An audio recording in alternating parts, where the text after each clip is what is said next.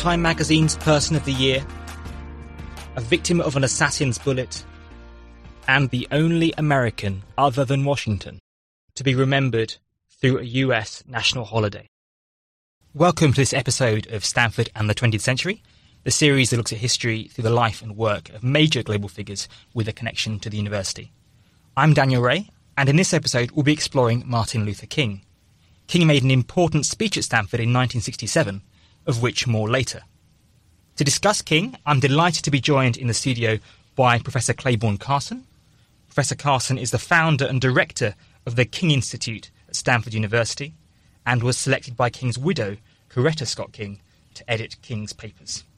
Clay, it's a great privilege to have you here today. Welcome to the programme. Good to be here, Daniel. Thank you, Clay. I wonder if we could start by going back to the 28th of August, 1963, and an event that took place near the memorial to another American leader, Abraham Lincoln. 19 years old, you were there that day as Martin Luther King told the world about his dream. What are your most abiding memories of the day and of King's speech? I, I, think it wasn't so much his speech because that came at the end of a long day, mm. and I by that time I was trying to uh, figure out a way home because I'd, I'd hitched a ride there, and trying to find that uh, same bus going back. I, I, never did find it, but in any case, I think what really impressed me was just seeing all the people. Mm-hmm. I had never been to a demonstration before. I thought of all the demonstrations to start out with. You know, Not a bad one. Yeah, that's that's a pretty good one. And uh, so I, I, I had never seen much, so many black people in, in my life because I'd grown up in New Mexico. So I saw more black people that day than I'd seen in all my life growing up. And then just to just to see the scale of the event, mm. it was easy to get lost in it.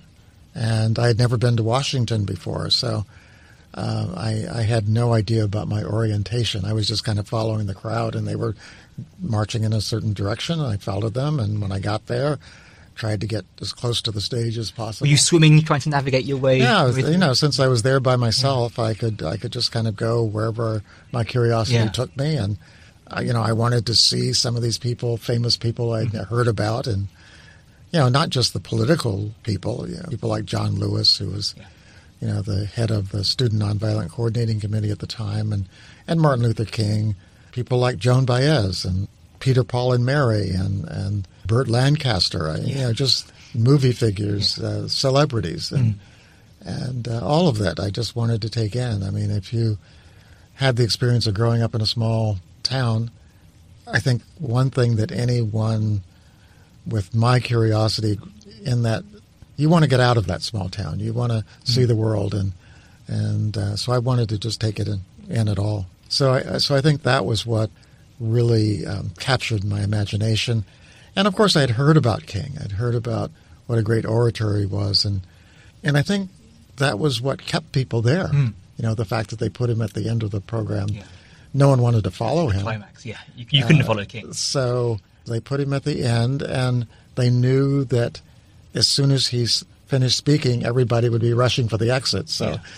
so it, it was it was several hours of trying to navigate back before I, I found a ride anywhere. And I ended up in New York rather than uh, going back to where I'd come from. How did you get back if you missed the bus?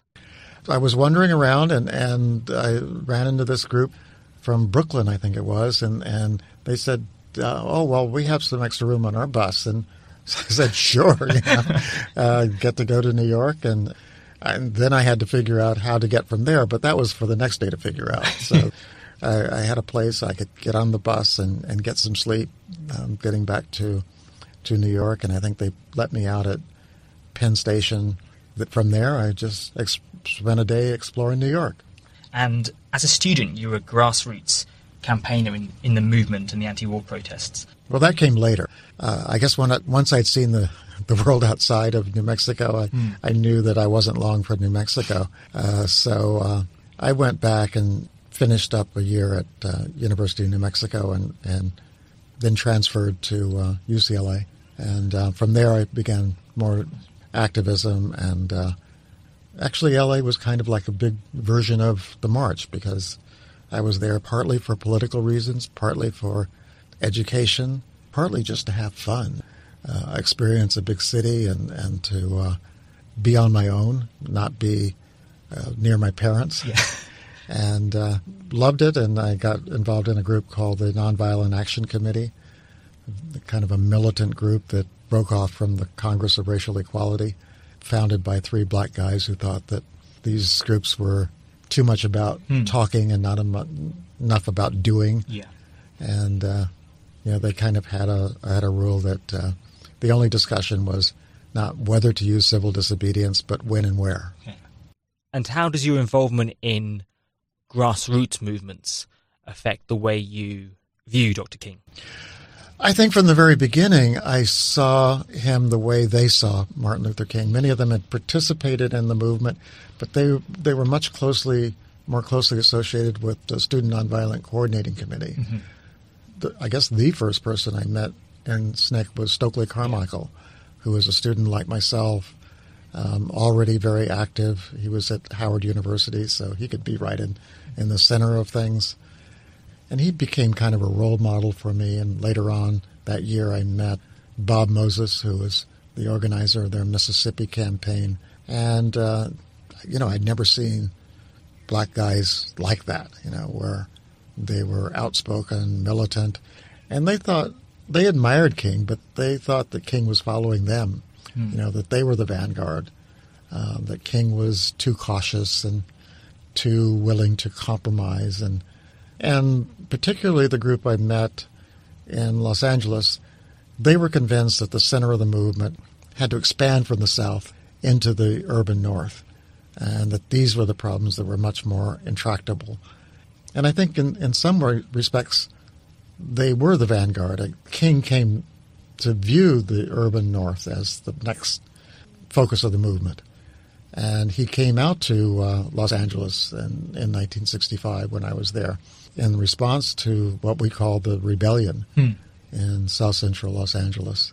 And then we were kind of in the middle of that. I mean, NVAC's headquarters was, was on Central Avenue in South Central Los Angeles, and and I remember being there on I guess the first Friday of, of the rebellion and just being so amazed that the black residents had taken over the streets. Mm. the police did not want to come in there.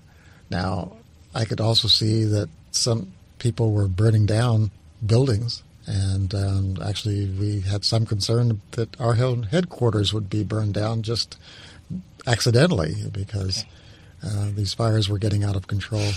But I could I could see immediately that the movement had changed dramatically overnight. It was not only clear that the urban north was going to be the focus, but it was going to be much more difficult to achieve this kind of systematic change in, outside the South yeah. than it was to overcome the Jim Crow system in the South.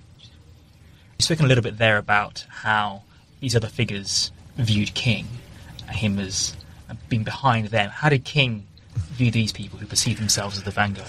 I think King kind of had a certain sympathy for the young younger people because he wasn't that old himself. Mm. I mean, he was only in his uh, in his early 30s. He was pretty young, but the distinction between a 33 year old or a 34 year old and someone who was still in college. Yeah, it's a big was, that that was a big difference there. And how is it then with all of these disparate groups and big personalities? How is it that King becomes the most visible figure in the movement? Well, he had already become the most visible figure uh, with Rosa Parks. And. Yeah, I mean, after Rosa Parks, uh, and in, in, part because of the March on Washington. After that, he's Man of the Year and mm-hmm. he gets the Nobel Peace Prize and all of that sort of stuff. So he was already the most visible figure. It was just that there was this assumption that he was the leader and everyone else was kind of following behind him. And uh, that perspective kind of leaves out the fact that there were people going ahead of him. Yeah. Going in, in ways that he was reluctant to move. Mm. I mean, just really getting involved in the urban north. We, you know, NVAC had been doing that for at least three years before his Chicago mm-hmm. campaign, mm-hmm. getting involved in issues like the war in Vietnam. The anti-war movement was pretty well developed by the spring of 67 when Martin Luther King took his stand against the Vietnam War. Mm. so many of us had reasons to believe that we were kind of leading the way for him. We were breaking new ground and now, since that, that time, I've, I've learned that King was always concerned about broader range of issues beyond civil rights. Mm-hmm. That now that I can study his papers, I can see that as a college student, uh, as a divinity student, he's talking about dealing with unemployment, slums, economic insecurity, mm-hmm. you know, issues like that, what he called the social gospel. So he was certainly concerned about that. But what I've seen from looking at him is that Rosa Parks turns him into a civil rights leader. Mm-hmm. That he comes to Montgomery and he's concerned about these issues, like a lot of social gospel ministers. But if he had gone to um, Mobile, Alabama, mm-hmm. or someplace else for his first church, we probably wouldn't be talking about Martin Luther King today. We would be talking about him as an activist minister, but yeah. th- there's a lot of those. I mean, someone like Cecil Williams in San Francisco, you know, at Glide Memorial Church, where you deal with the problems of the poor and you try to deal with these social issues. That's that's the kind of minister King yeah. would have become anyway. Yeah. And what was it about the milieu of the Rosa Parks protest that was different from the Claudette Colvin one? I think nine months earlier that meant that it just was just so much more influential? Well, you know that she just had so much more, um, was so well regarded mm-hmm. in the local civil rights community. She had connections. Uh, E.D. Nixon, who was the NAACP leader, you know, had worked with her for a dozen, you know, at least a dozen years before that. Mm-hmm. She knew other people involved in, in the civil rights struggle. She had been to Highlander Folk School in Tennessee to it uh, was kind of a labor organizing school. So, you know, it's not like she suddenly woke up and decided, oh, no, I'm not going to give up my seat today. Uh, you know, she was an experienced activist. And unlike Claudette Colvin before her, who was a teenager, just kind of doing it on the spur of the moment, for Rosa Parks, this was really the culmination of mm-hmm. a career as, as an activist. So when she is arrested, she has connections that allow the entire community to be mobilized around her as a symbol. What role does the media have in her rise and in that of Dr. King? Uh, a lot, but you know, initially, what draws the media is that here you have a black community united in protest. I mean, even today, you know, it, it is kind of amazing that you could have a black community organizing a bus boycott that is almost 100% successful. Mm-hmm. That every black rider stays off the bus for over a year. It was the sustained nature. At first, doesn't even get in the newspapers outside of Montgomery. But when this goes on for the second week and the third week, and Martin Luther King is selected to lead it, and he starts giving you know these wonderful speeches, and you know so that gradually draws the mm-hmm. press in, yeah. and you begin to see the emergence of, oh my gosh, you know there there is a movement. It's not just a few individuals. This is a grassroots movement. And did King have something that might be called a media strategy or a public relations strategy? I think his, his strategy was pretty simple sustain the boycott, and, and he had a lot of help in doing that. Mm-hmm. He didn't have to do it himself. I think what he supplied to the boycott is his oratory. One of the things that King did throughout his life was to link particular issues, right to sit wherever you want to on a bus. That's in some ways a very limited issue. But when you look at his first speech, that first night of the boycott, and when he says, you know, when the history books of the future, they will have to say they lived a great people who had the courage to stand up for their rights. I mean, I could I could imagine people in the audience just saying, riding in the front of the bus. I mean, you know, that has to do with the, the Constitution and the uh, Declaration of Independence and you know all these you know transcendent issues. But what that does, though, is allow somebody to on the hundredth day of the boycott mm-hmm. to say, no, I'm not just trying to get a seat on the front of the bus. I am trying to mm-hmm. achieve what they express in the Declaration of Independence, you know, that all men are created equal. So King can link that limited goal yeah. to something that is worth fighting for, something that is worth, you know, I would imagine that when the rain started coming, and they were saying like, uh, you know, am I going to walk to my my work uh, through this rain? And you go to these weekly mass meetings, and he reminds you, no, it's not just sitting in the front of the bus. Yeah. This is a symbol for something, something much larger, and that's what he did throughout his career. What does King learn from the Montgomery campaign that he then tries to take forward in Birmingham and then in Selma?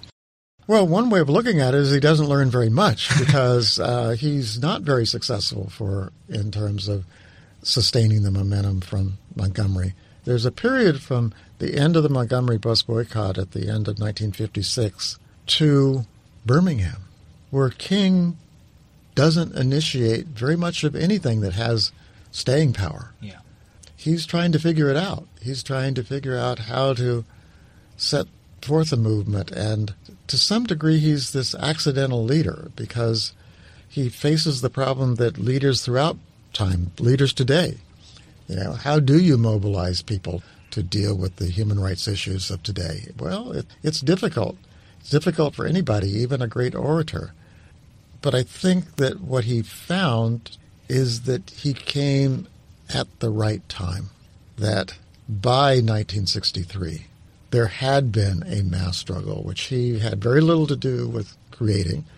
A lot of it comes from the sit ins led by young kids my age at that time, the freedom rides, the voting rights campaigns that are going on in, in the Black Belt of Mississippi. You know, all that culminates in the March on Washington in 63 and, and Birmingham, where King doesn't succeed initially he goes to jail and comes out, and you know nothing's changed. But at that point, the kids get involved in the struggle and go out into the streets, thousands of them, and they create a situation that the police cannot contain. And that's what causes the victory in Birmingham. So King is, in a sense, the the beneficiary of something that he can't control. He could not start if he wanted to. Yeah. yeah so we have this kind of misleading idea about about King that you know that somehow he was this great man who could kind of magically go to the March on Washington in August of 1963 and talk about I have a dream and a year later we have a Civil Rights Act.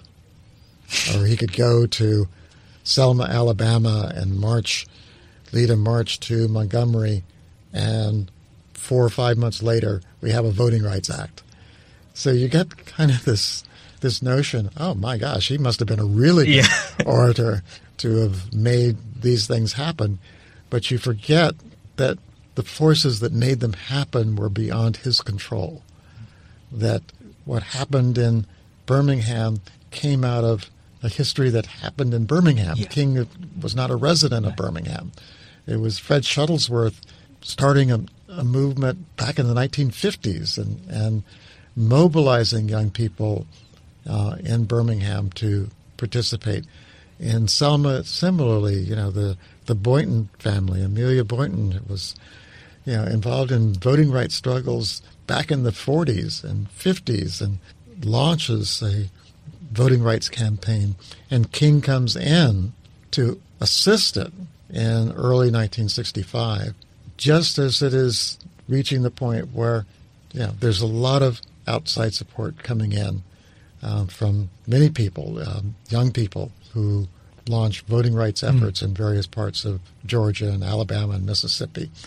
So all of that energy gets culminates in this Selma to Montgomery March, which is then the stimulus for the Voting Rights Act.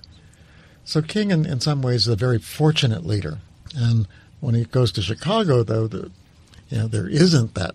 It's not like they welcome him and say, you know, come in and save our movement. Mm-hmm. Um, he he gets a kind of a mixed reception, and he's up against much more determined forces that want to keep things the way they are, including black leaders who don't want to see an outsider come in and supplant them. Do you think that the internal divisions within the movement are something that the public appreciates? I don't think the public or even a lot of historians care, you know, but you have to study this in terms of these kinds of grassroots yeah. realities.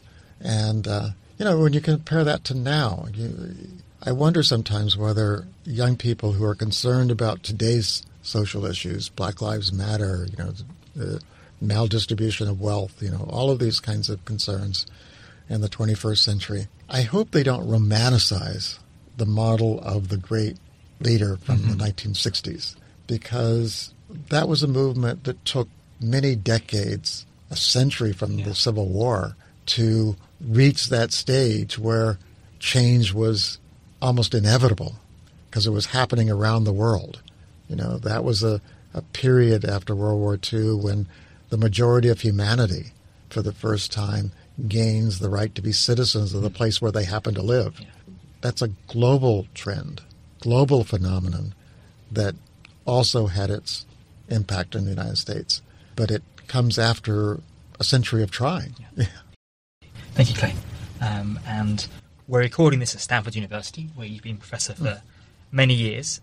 King was invited to speak on campus in April 1967 when he was organising the Poor People's Campaign. What can you tell us about that speech and about the Poor People's Campaign in general? Well, one of the, th- the things about that speech, which is kind of interesting, is I think probably much of the audience expected him to talk about Vietnam. Because he had just spoken out against the war in Vietnam, and a lot of students here at Stanford were very involved in the Vietnam issue. Um, David Harris, the former president of student body, had, had um, I think, just recently gone to jail, going or at least been sentenced to, mm. to prison uh, for uh, refusing um, the draft. But when he came here, he wanted to talk about poverty, and uh, you know the audience was kind of subdued. You know, if you watch that uh, recording of the of the speech, you know you kind of expect people up, you know, cheering and all that kind of stuff, and and it's only toward the end that uh, he kind of arouses them some, and and you begin to realize that a lot of what we attribute to King's oratory comes from the fact that when he was talking about civil rights issues, it had a certain amount of emotional resonance with people. When he's talking about poverty, you know, uh, it's it's still it's still an issue. You know, you how many times have you heard politicians in the 21st century focus on the issue of poverty? You know, of all the political debates in the 2016 campaign, hmm. not one of them dealt with the issue of poverty. Yeah. And, and I think part of it is that kind of resignation. Because Johnson had a war on poverty, didn't he, of some sort? Yeah, yeah, yeah, yeah. Didn't we try that once? you know, the way I look at it, you know, the war on poverty was kind of a skirmish against poverty, and uh, we surrendered. You know, just this is too difficult a, a, a, problem, and yet he really had this idea that mm. you know, this is a problem that not only could be overcome, yeah. but should be overcome yeah. on a global scale. Mm. And uh, you know, clearly he was he was mistaken there that mm. that uh, the world was not ready for that. You know that if anything, since that time, the distribution of wealth has become more extreme. Yeah. And uh, so it's it's not an issue that has that capacity to arouse people the way racial discrimination did. And poverty, kind of like slavery, was once. Um, haven't we always had that? Doesn't every society have its slaves? And you know, to go from that situation, say in the mid 18th century, where one of the definitions of civilization, do you have slaves? yes, you do. Then much you must be a civilized society. And did King sacrifice some political capital by taking the issue of poverty. Of course, of course, uh, yeah. His popularity declined to its lowest point, mm-hmm. and um, since when he became a popular leader in the, in the fifties, he was getting very strong criticisms from other civil rights leaders. Uh, you know, where are you going with this? Even within his or- own organization, many of them mm. thought that he um, was just leading toward failure. I mean, to kind of understand how audacious his idea of the Poor People's Campaign is. To put it in today's terms, imagine the Occupy movement yeah. of the, you know, 10 years ago.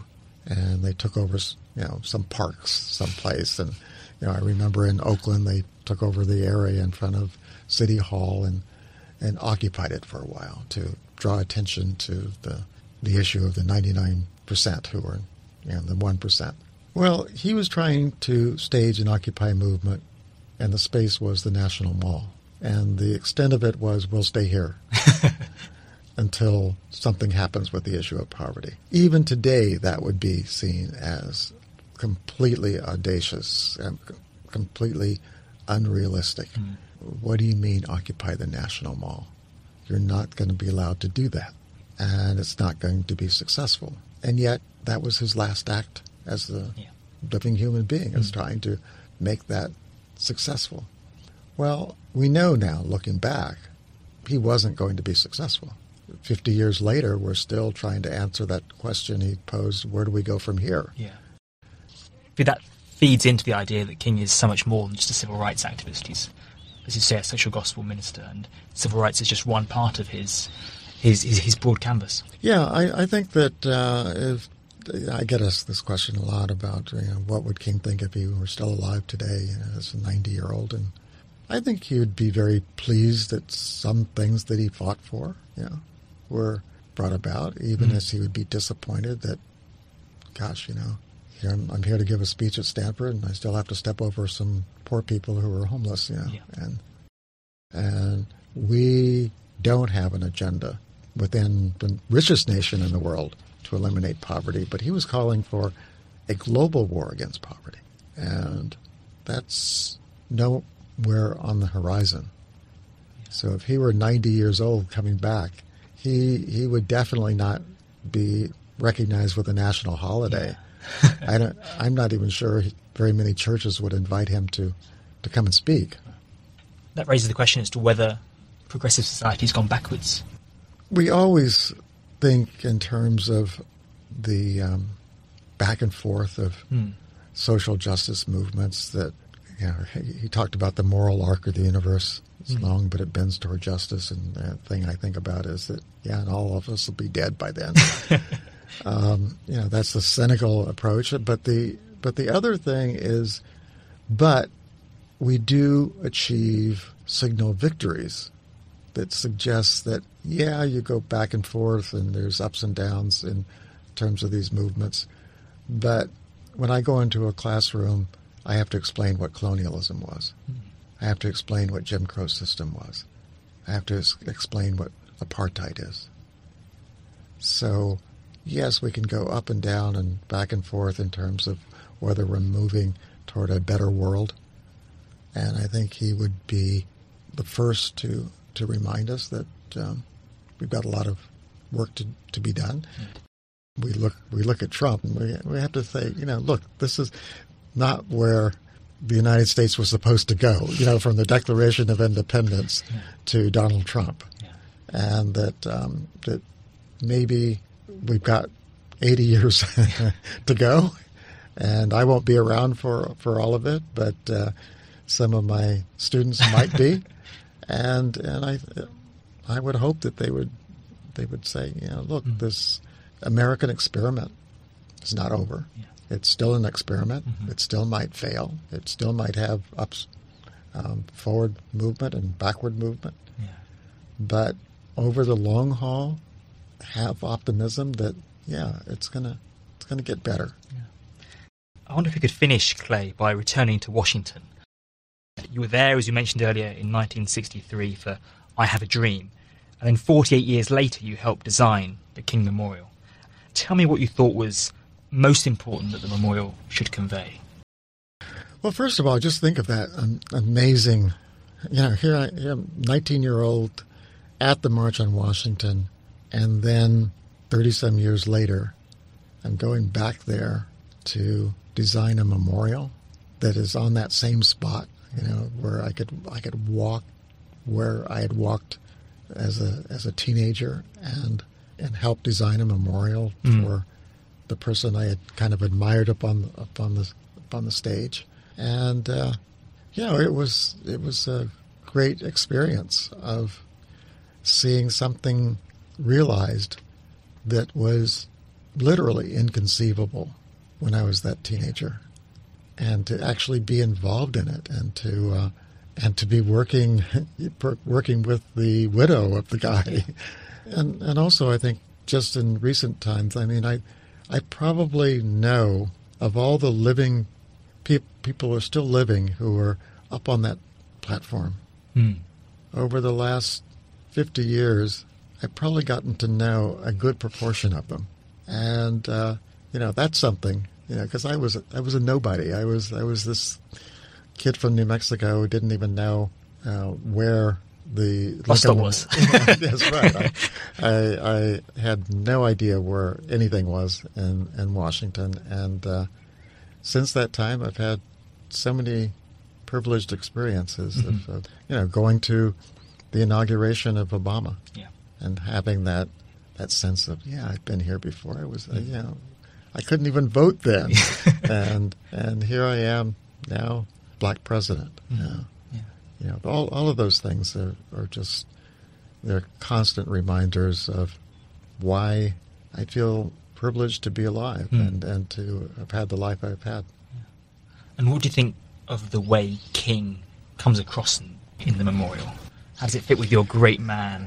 Oh well, you know, uh, I, I, think you, you, I think you read the chapter in my yeah. in my memoir in which I talked about the experience of what happened to our design after it went through the the wringer of Washington and fundraising and, and so many different uh, people with different agendas. Uh, yes, uh, so many different hands in there who I I wish that my initial, you know that that memorial was designed in a um, restaurant right at, at the train station. There's a there's, there's a restaurant right right near there and and I remember the uh, I was working with uh, Roma Design in San Francisco, mm. and and we had lunch there, and, and just kind of almost on a napkin, you know, yeah. just kind of over conversation. Yeah, we took uh, that that metaphor from the I Have a Dream speech about uh, out of a mountain of despair, a stone of hope, and you know, we kind of you know we we worked out the entire design probably in a few hours of over lunch. And in essence, that's what's there. But what we had imagined as, you know, kind of carving into that stone an image of, of King suddenly becomes a statue of King, you know, kind of a monumental statue. I thought of the idea that he should be facing the Jefferson Memorial because in sort of dialogue. In dialogue, yeah, yeah. That uh, taking the the passage from his, his, speech about when the architects of the Republican re, um, this republic wrote the great words of the Declaration of Independence, and he's saying we need to realize these these ideals. And I thought, gosh, he could he should be staring at Jefferson and Jefferson staring back in this kind of perpetual dialogue mm. about the meaning of American democracy. And instead, when you go there, he's staring at Reagan Airport. I mean, he's you know, he, he's, he's staring off into the distance, and it doesn't make any sense. And and I tell some of the reasons why that those changes were made, and mm. so you you have that kind of sense of irony and and uh, you know the, what wasn't accomplished. But yet, every time I go there and I see people from all over the world standing, and and you know they they're not concerned about you know well this is too monumental because they don't know the they don't know what it could have might have been as a memorial, and the simple fact that it's there. You know, I try every time I'm in Washington to at least drop by mm. And pay my respects and um, be thankful that it is there. Well, Clay, thanks so much for sharing your experiences and all that academic knowledge you've built up over the years. Thanks very much. Thanks for having me. Thanks for listening to this episode of Stanford and the 20th Century. If you enjoyed this podcast, please rate, review, and subscribe. Join me next time when I'll be hearing about the tireless human rights activist Eunice Kennedy Shriver, the founder of the Special Olympics. Thanks for listening.